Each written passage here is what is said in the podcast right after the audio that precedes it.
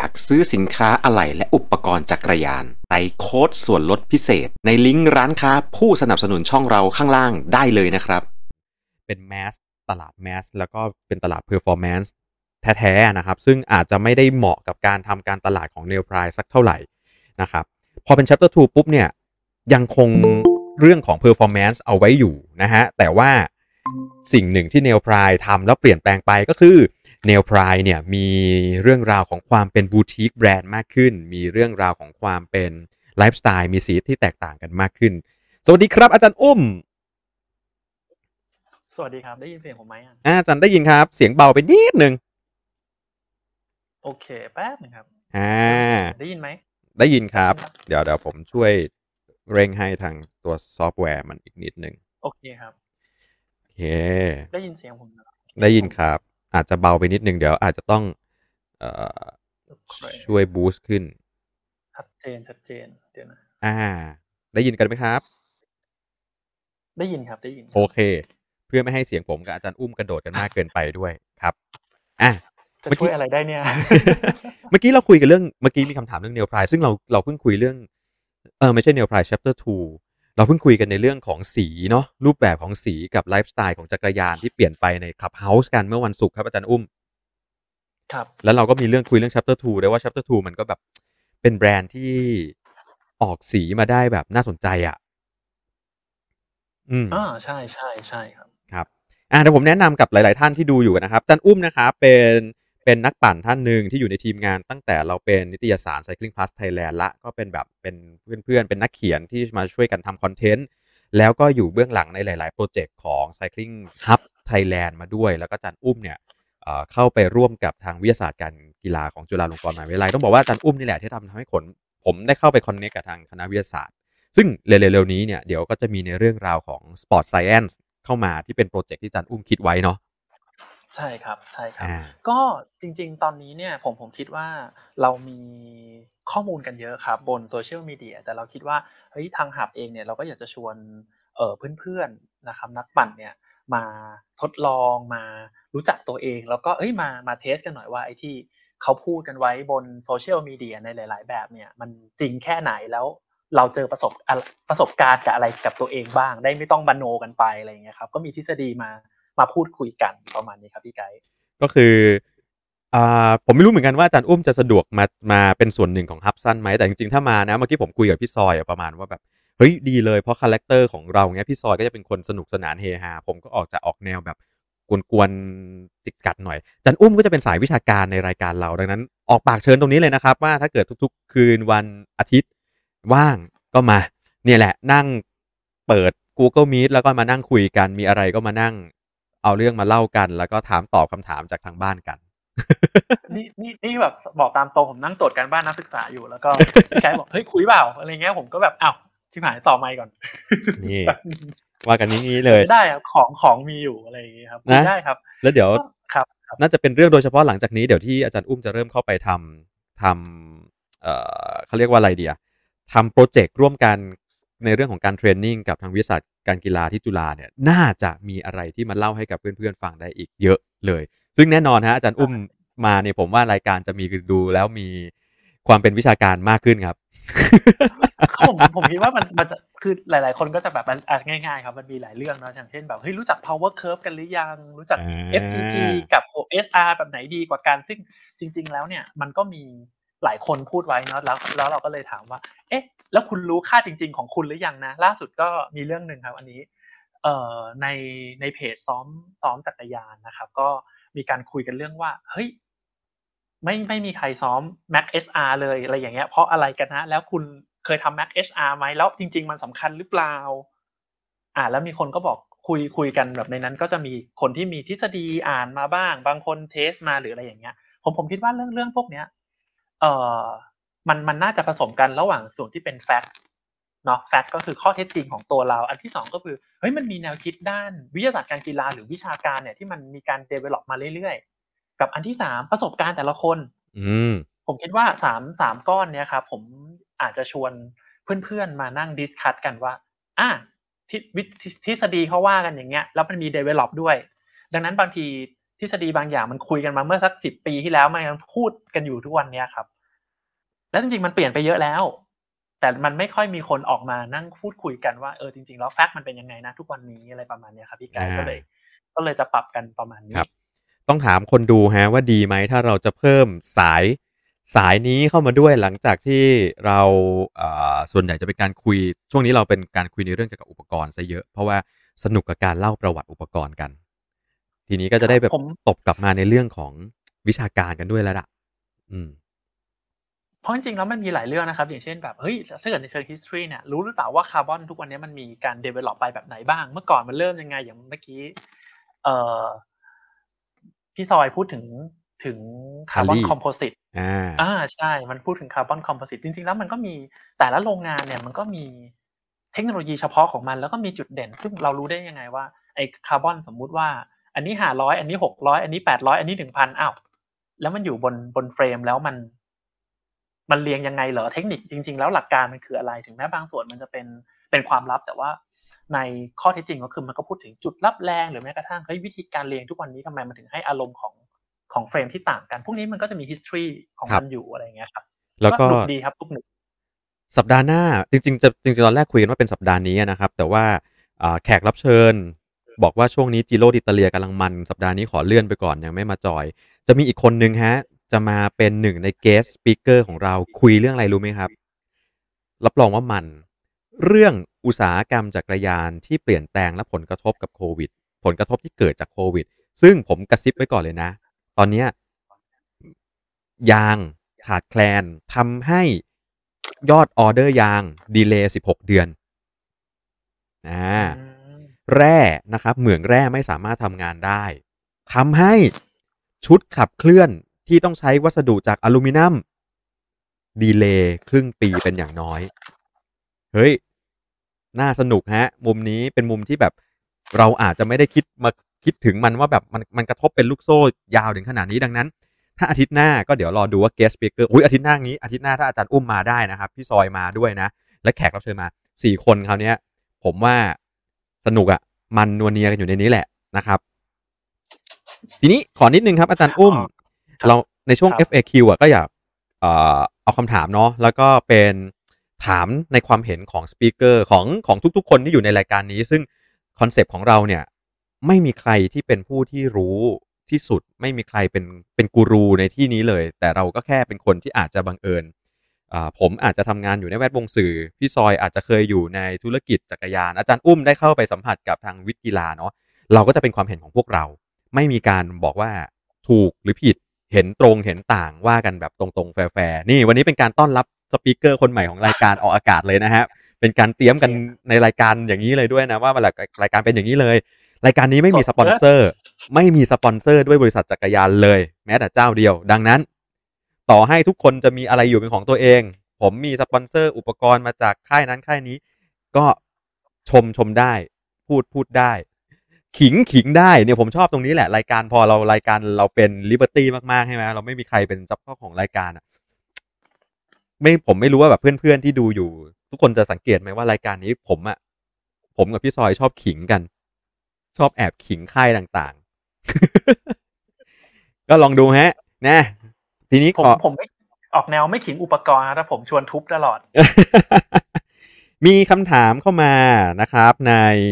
ใน YouTube ฮะ ว่าหนังสือจักรยานหายไปไหนหมด เจ๊งนี่ครับโธ่ถามกันอย่างนี้ อย่าว่าแต่หนังสือจักรยานเลย ผมถามตอนนี้ดีกว่า นิตยสารอะ วงการนิตยสารในประเทศไทยตอนเนี้ย เหลือกันสักกี่เล่ม อาจารย์อุ้มเคยอยู่ในแวดวงธุรกิจดนตรี ตอนนี้ยังเหลือไหมฮะนิตยสารดนตรี มีอยู่บางเล่มครับ แต่ว่ามันก็เริ่มชิปชิปมาสู่ดิจิตอลแล้วเพราะว่าจริง ๆ แล้วมันพฤติกรรมคนเปลี่ยนครับเทคโนโลยีมันเปลี่ยนอืมดังนั้น ตัวสื่อก็ต้องปรับตัวครับ แล้วก็บางสื่อที่ปรับตัวไม่ได้เป็นมัลติมีเดียไม่ได้หรือทำคอนเทนต์ได้จำกัดเนี้ยก็จะตายไปตามปกติครับ จักรยานเราไม่ใช่เป็นชุมชนที่ใหญ่นักอะ่ะเราเป็นชุมชนที่ค่อนข้างเล็กและมีความนิชนะครับ ดังนั้นมันอาจจะมีวิธีการทำนิตยสารให้นิชแต่ว่าต้นทุนของนิตยสารนะค่อนข้างสูง ดังนั้นโอกาสที่จะอยู่รอดได้มันยาก ผมเชื่อเลยว่าต่อให้ Cycling Plus Thailand นะครับยังอยู่รอดมาจนถึงปี 2019-2020 ผมก็เชื่อว่ามันก็คงมาไม่พ้น 2000 ไม่ไม่เกิน 2021 เนี่ยถ้าสภาพเศรษฐกิจเป็นแบบนี้ยังไงก็ต้องไปอยู่ดีครับ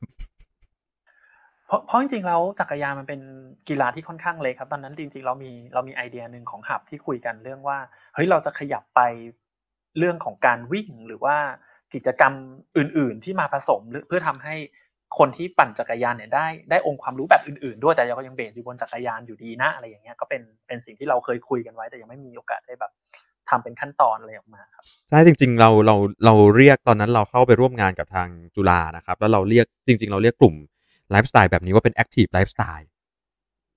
อืมซึ่งซึ่งเราพยายามจะตอบโจทย์กับคนที่เรียกว่าชอบออกกำลังกายดีกว่า เพราะว่านักจักรยานไซคลิสต์มันไม่ได้มีเยอะอะ ที่คุยคุยเห็นเห็นกันอยู่มันคือคนที่ชอบออกกำลังกายด้วยการปั่นจักรยาน เป็นหลักทั้งนั้นเอง เกือบทั้งนั้นเลย คนที่เป็นนักกีฬาจักรยาน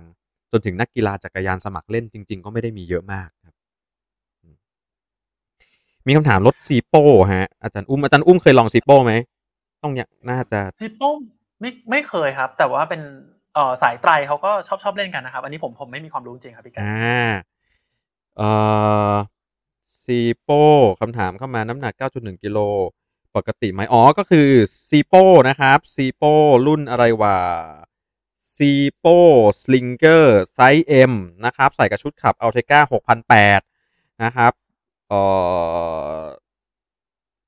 Direct Mount ออกมาน้ำหนัก 9.1 กิโล ถือว่าปกติไหมโหย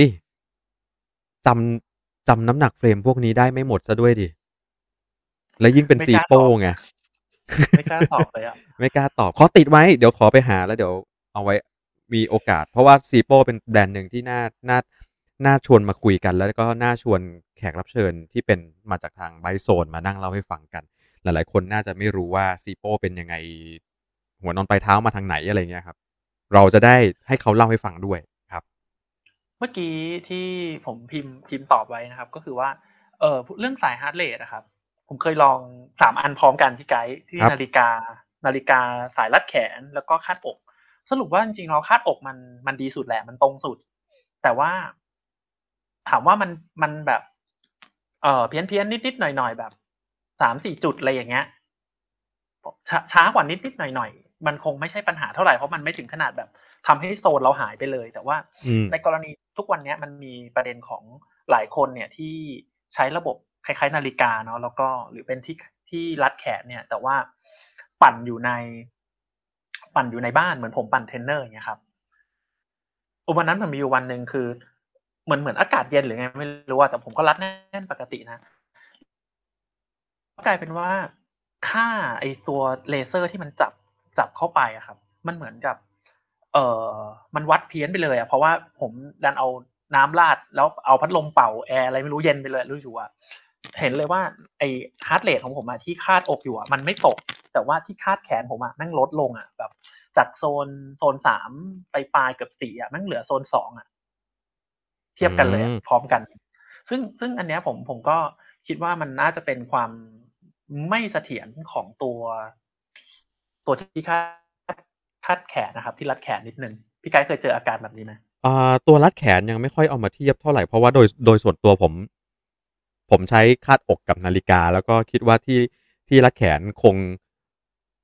คนถ้าคนหนึงมีสามระบบนี่คิดว่าคงเยอะไปแล้วเพราะว่าเพราะว่าผมมาใช้ ผมมาใช้ที่รัดรัดแขนกับคาดอกแต่หลังๆอะผมไม่ค่อยใช้ที่คาดอกแล้วเพราะอึดอัดอันนี้แบบส่วนตัวเลยรู้สึกว่าเออรัดใช่รัดแขนใช่มันใช่สบายกว่าใช่แล้วแล้วแล้วเราก็รู้สึกว่าพอพอเราเทสมาบ่อย ๆ เรารู้สึกว่า เอ่อความเบี่ยงเบนของ ของคาดอกกับรัดแขนมันต่างกันไม่เยอะอะครับ เรารับได้อะไรอย่างเงี้ยอ่าก็ก็เลยติดเป็นอย่างนั้นรัดแขนถ้าถ้าดูในแมคานิกการทำงานอะรัดแขนน่าจะมีความเสถียรมากกว่านาฬิกา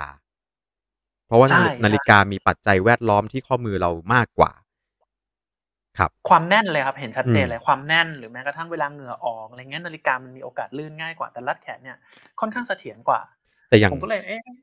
ครับครับอย่างหนึ่งที่ที่ผมมักจะย้ำเสมอคนถามอันเนี้ยครับ คือนาฬิกาจุดเด่นของของมันจริง ๆ คือใส่ทั้งวัน ในส่วนตัวผมเลยนะ ว่านาฬิกามันเป็น heart rate monitor ตัวเดียวที่คุณใส่ใช้ชีวิตประจำวันได้ดังนั้น ความความเลอค่าของระบบนาฬิกา HRM อะ มันคือการเอาค่าหัวใจทั้งวันไปใช้อะไรต่อ ครับ อ่าใช่ ส่วนใหส่ญ่วนผมมองแค่นั้นเลยครับ มองแค่นั้นเหมือนกันมองแค่แบบ rest heart rate ช่วงเดินหัวใจเราเป็นยังไงบ้างหรือแบบ เออ เดินเร็วๆหน่อยหรืออะไรอย่างเงี้ย กิจกรรมคือมันมันจะเหมือนพอจะจำได้ว่ากิจกรรมในทั้งวันเนี่ย เราเราทำอะไรมาบ้างใช่ซึ่งซึ่งพอเราเห็นอย่างนั้นปุ๊บเนี่ยแล้วเราไปเทียบบางช่วงที่เราออกกำลังกายวันนี้เราออกโซนนี้นะแล้วเออมันมีหลักการเรื่องของการออกกำลังกายให้ให้ครบทุกโซนด้วยเดี๋ยวในนี้เราเราค่อยว่ากันยาวๆเรื่อง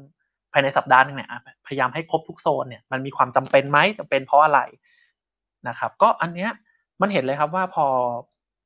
พอมาเทียบเคียงกับตัวนาฬิกาเนี่ย เฮ้ยมันเห็นเลยชัดเลยว่าช่วง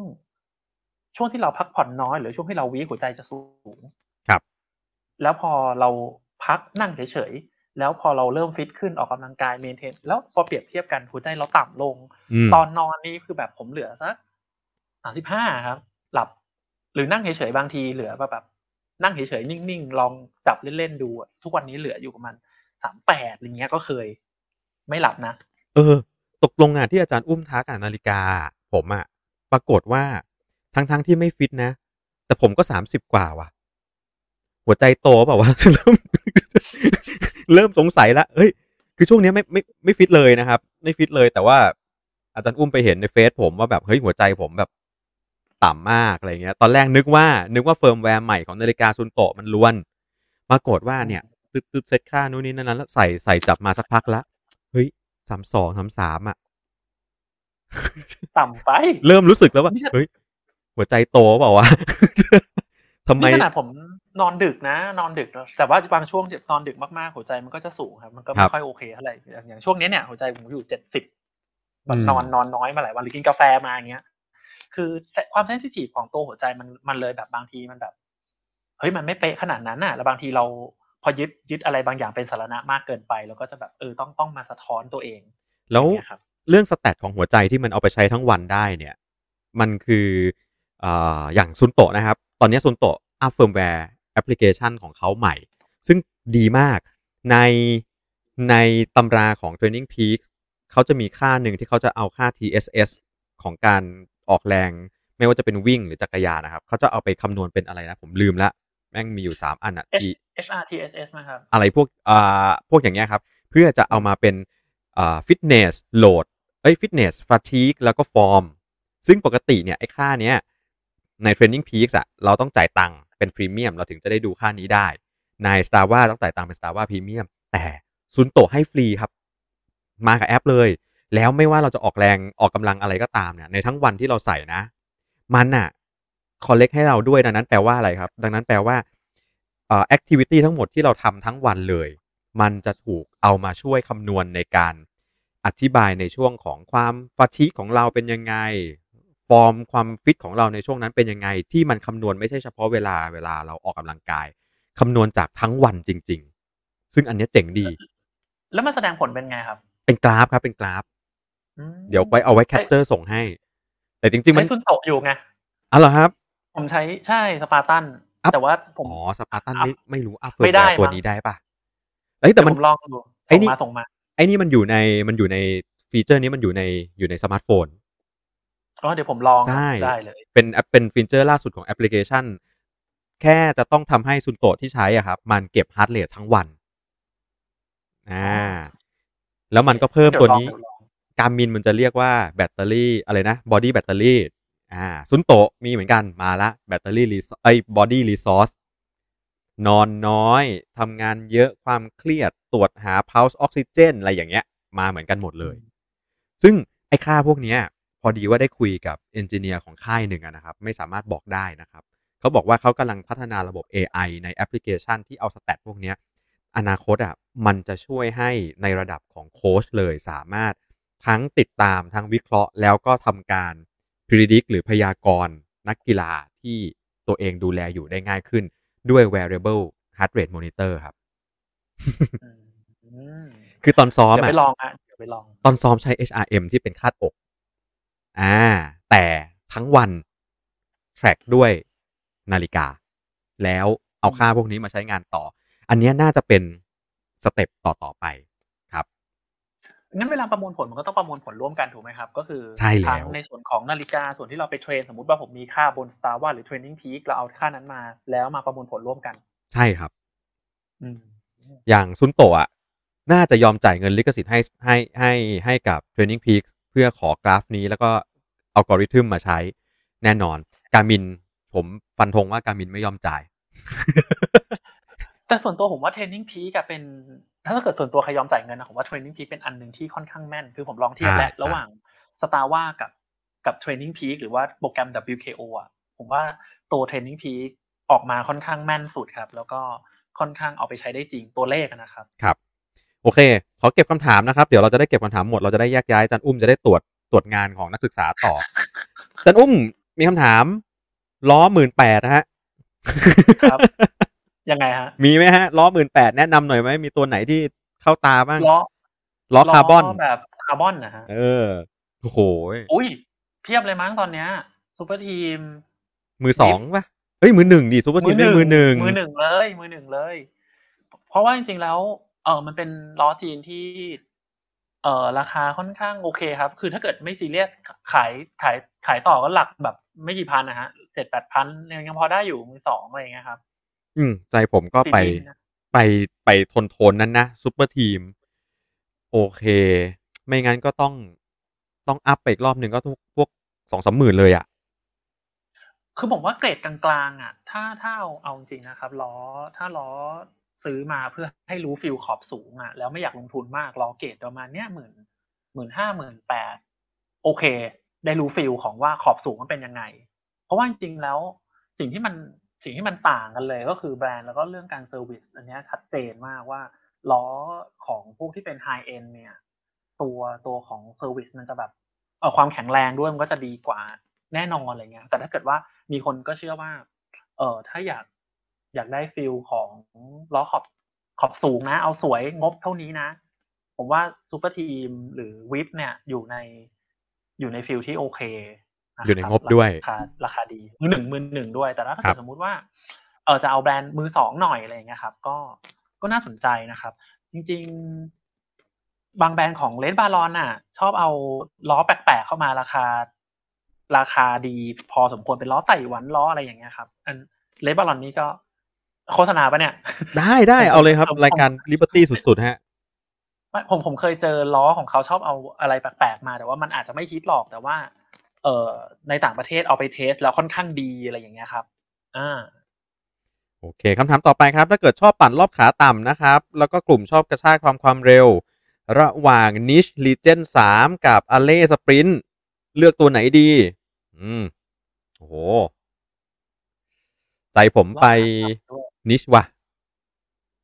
อืม ผมเลือก Niche แล้วกัน ครับ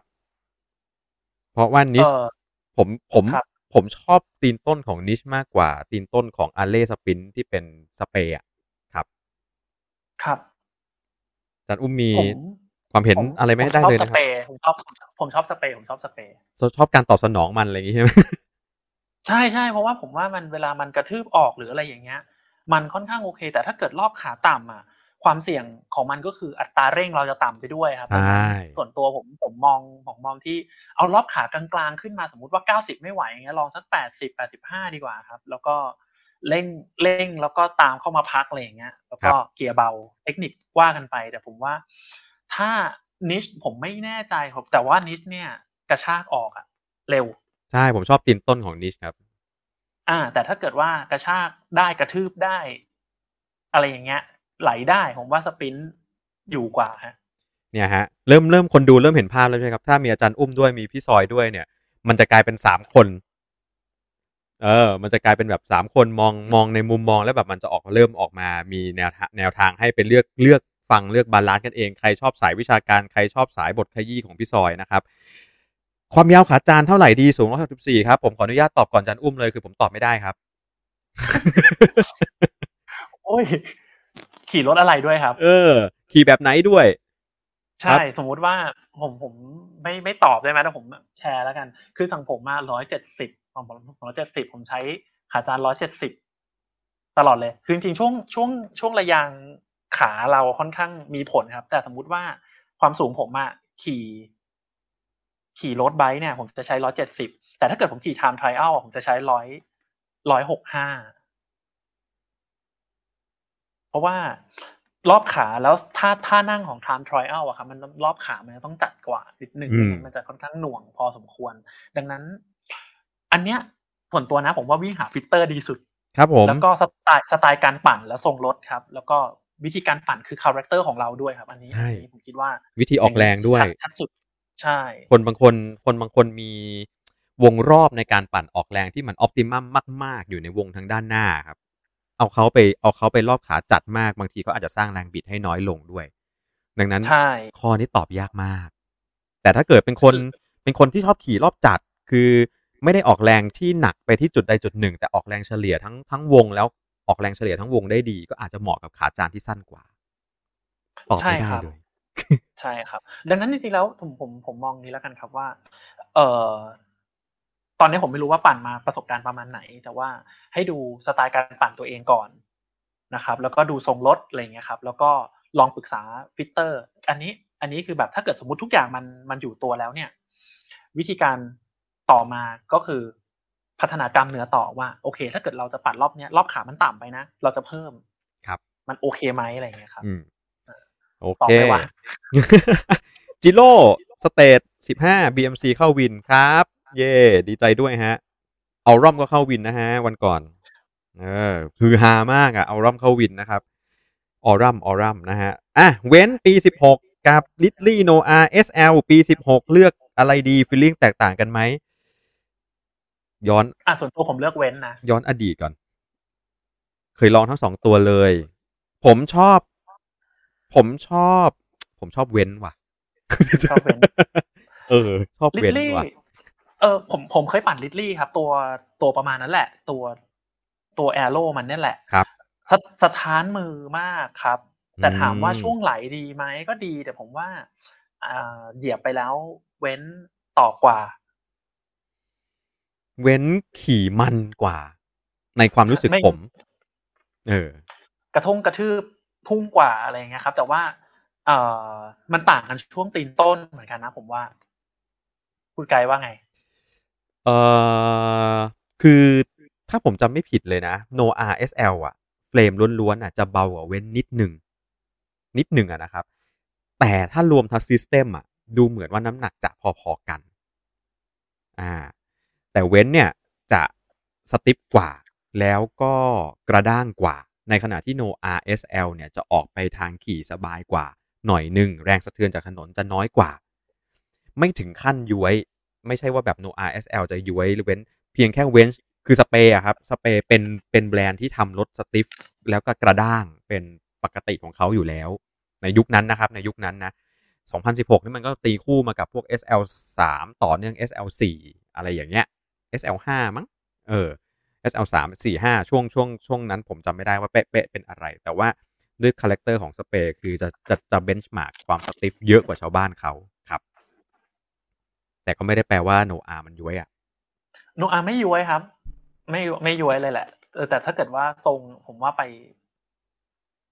เออจริง ๆ แล้วสไตล์การปั่นของสองสองคันนี้ก็แอบจะมีความต่างกันอยู่นิดหน่อยเหมือนกันนะครับ ถ้าชอบขี่เรื่อยๆ ความเร็วสูงทางราบ ผมว่าโนอาอาจจะสนุกกว่า อืมใช่ครับ แต่ถ้าเกิดเป็นสายกระทืบสายสนุกกลุ่มบ้าพลัง ผมว่าเว้นอาจจะ ได้ใจกว่าเว้นปี 16 ก็คือโฉมสุดท้ายก่อนจะเปลี่ยนกลายเป็น YS อ่า มีคำถามเข้ามาอีกพอสมควรเลยนะฮะ แต่ว่าเราจะพยายามจะทำให้รายการไม่ยาวเกินไปนัก ดังนั้นขออนุญาตเลือกคำถามที่น่าจะโดดเด่น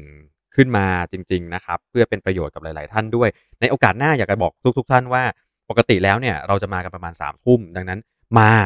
แล้วทิ้งคำถามไว้เลย เราจะได้เก็บคำถามมาถามปึ้งปึ้งปึ้งปึ้งเออหลาย ๆ ท่านจะชอบเข้ามาในช่วงท้าย ๆ ซึ่งจะเป็นภาระที่ทำให้เราจะต้องจัดรายการยาวเกินไป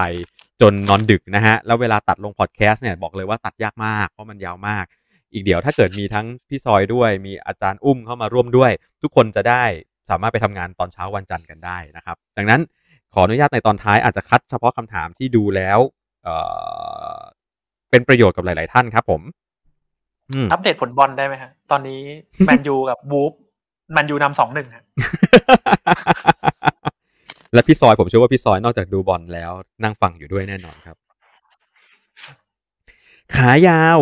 ขาจานมาไม่เอากลับมาเรื่องขาจานเลยนะครับเพราะมีคำถามเข้ามา ขาจาน 170 กับ 172.5 ต่างกันแค่ 2.5มิลลิเมตรมันต่างกันมากไหมครับ โอ้โห ผมขออนุญาตปิดท้ายด้วยคำถามนี้เลย เพราะ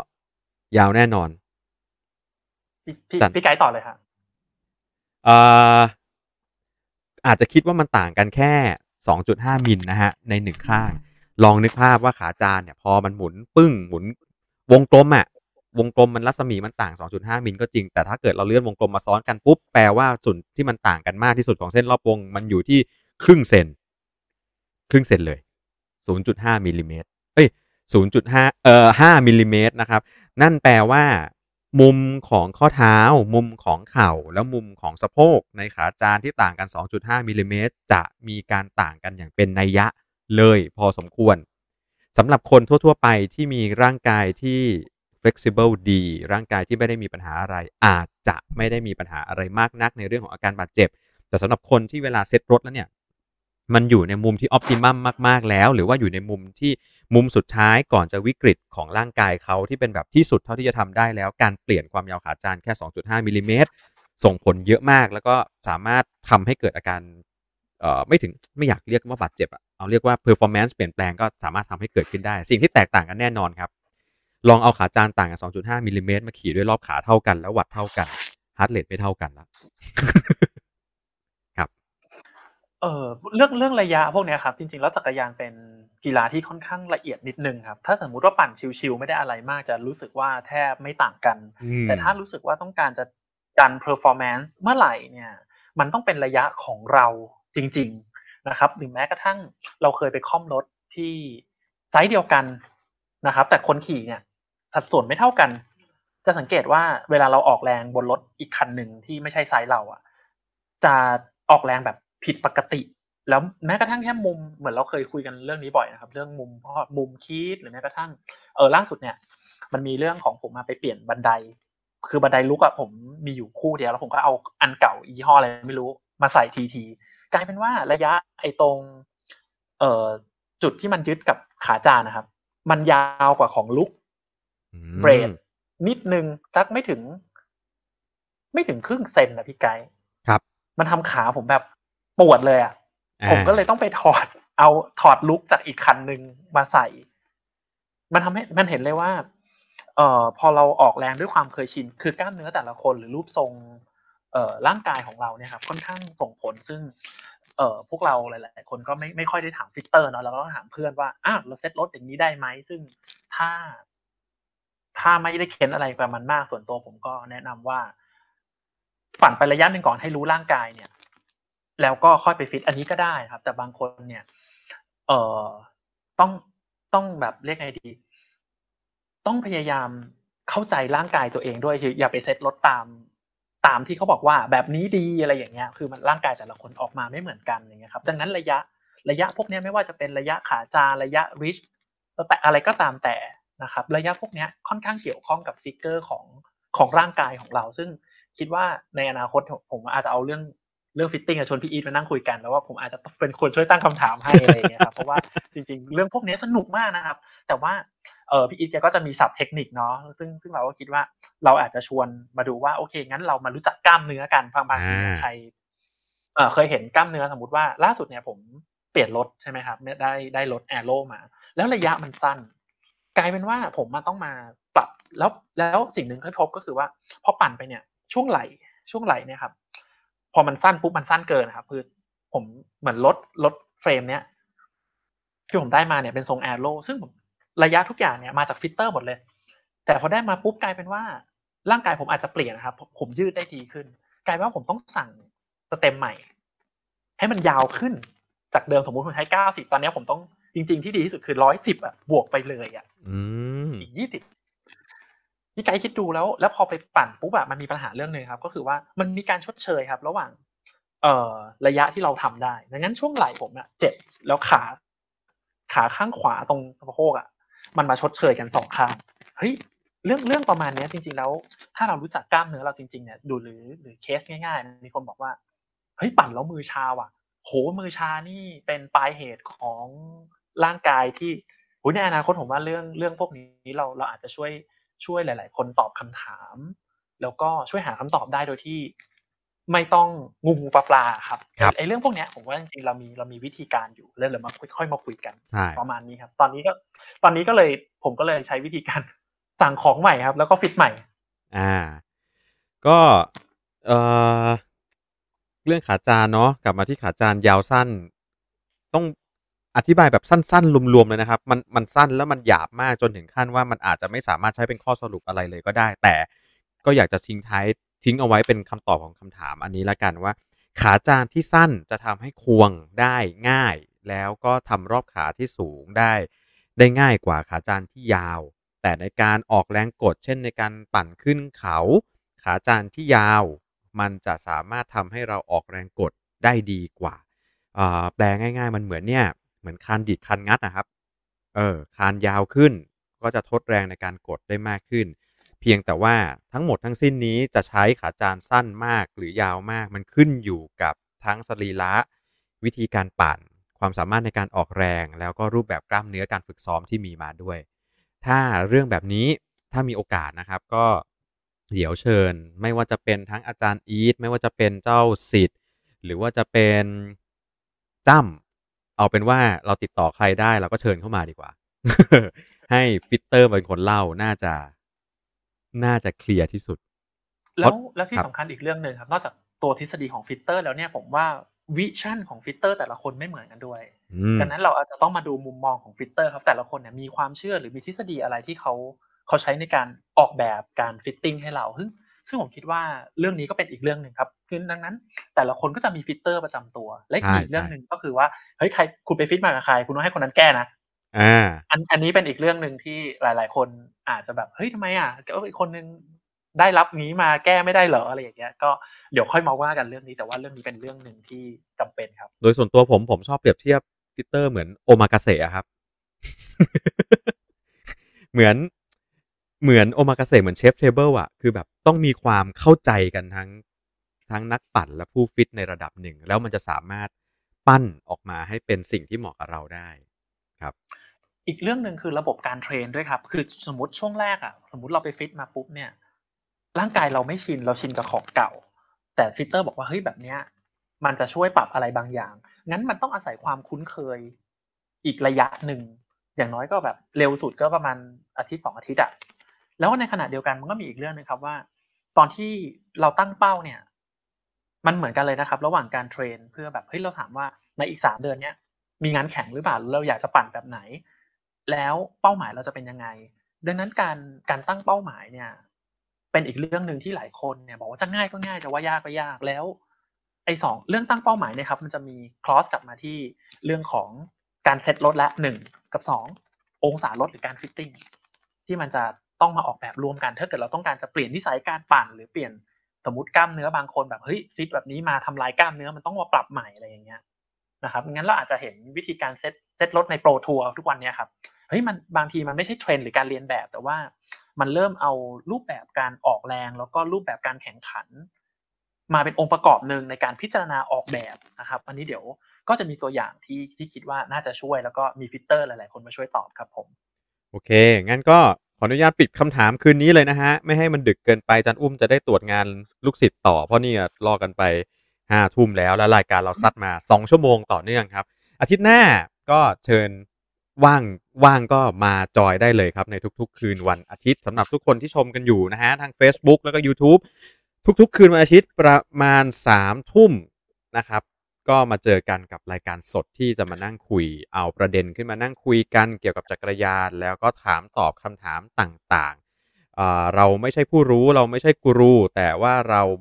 หาข้อมูลมาพอที่จะเล่าให้ฟังกันได้เหมือนเพื่อนเล่าให้เพื่อนฟังมากกว่าครับ ที่นี่ทาง YouTube แล้วก็ Facebook ของ Cycling Hub Thailand ทุกๆ วันศุกร์ฮะในคลับจักรยานคลับใน Clubhouse ซึ่งตอนนี้จริงๆแล้วเข้าได้ทั้ง Android แล้วก็ iPhone แล้วนะ เออ ใครที่ดูอยู่ทาง YouTube นะฮะ ทาง Facebook นะครับ ไปลงแอป Clubhouse แล้ววันศุกร์เราไปเจอกัน นั่งคุยกัน แล้วก็กดขึ้นมาถามกันได้เลยแบบทิ้งคำถามมาเงี้ยแล้วแบบบางทีมันต้องถามต่อลงลึกลงไปว่าแบบราคาเท่าไหร่นู่นนี่นั่นเหนืออย่างเรื่องขาจางเนี้ยสูงเท่าไหร่ขี่ยังไง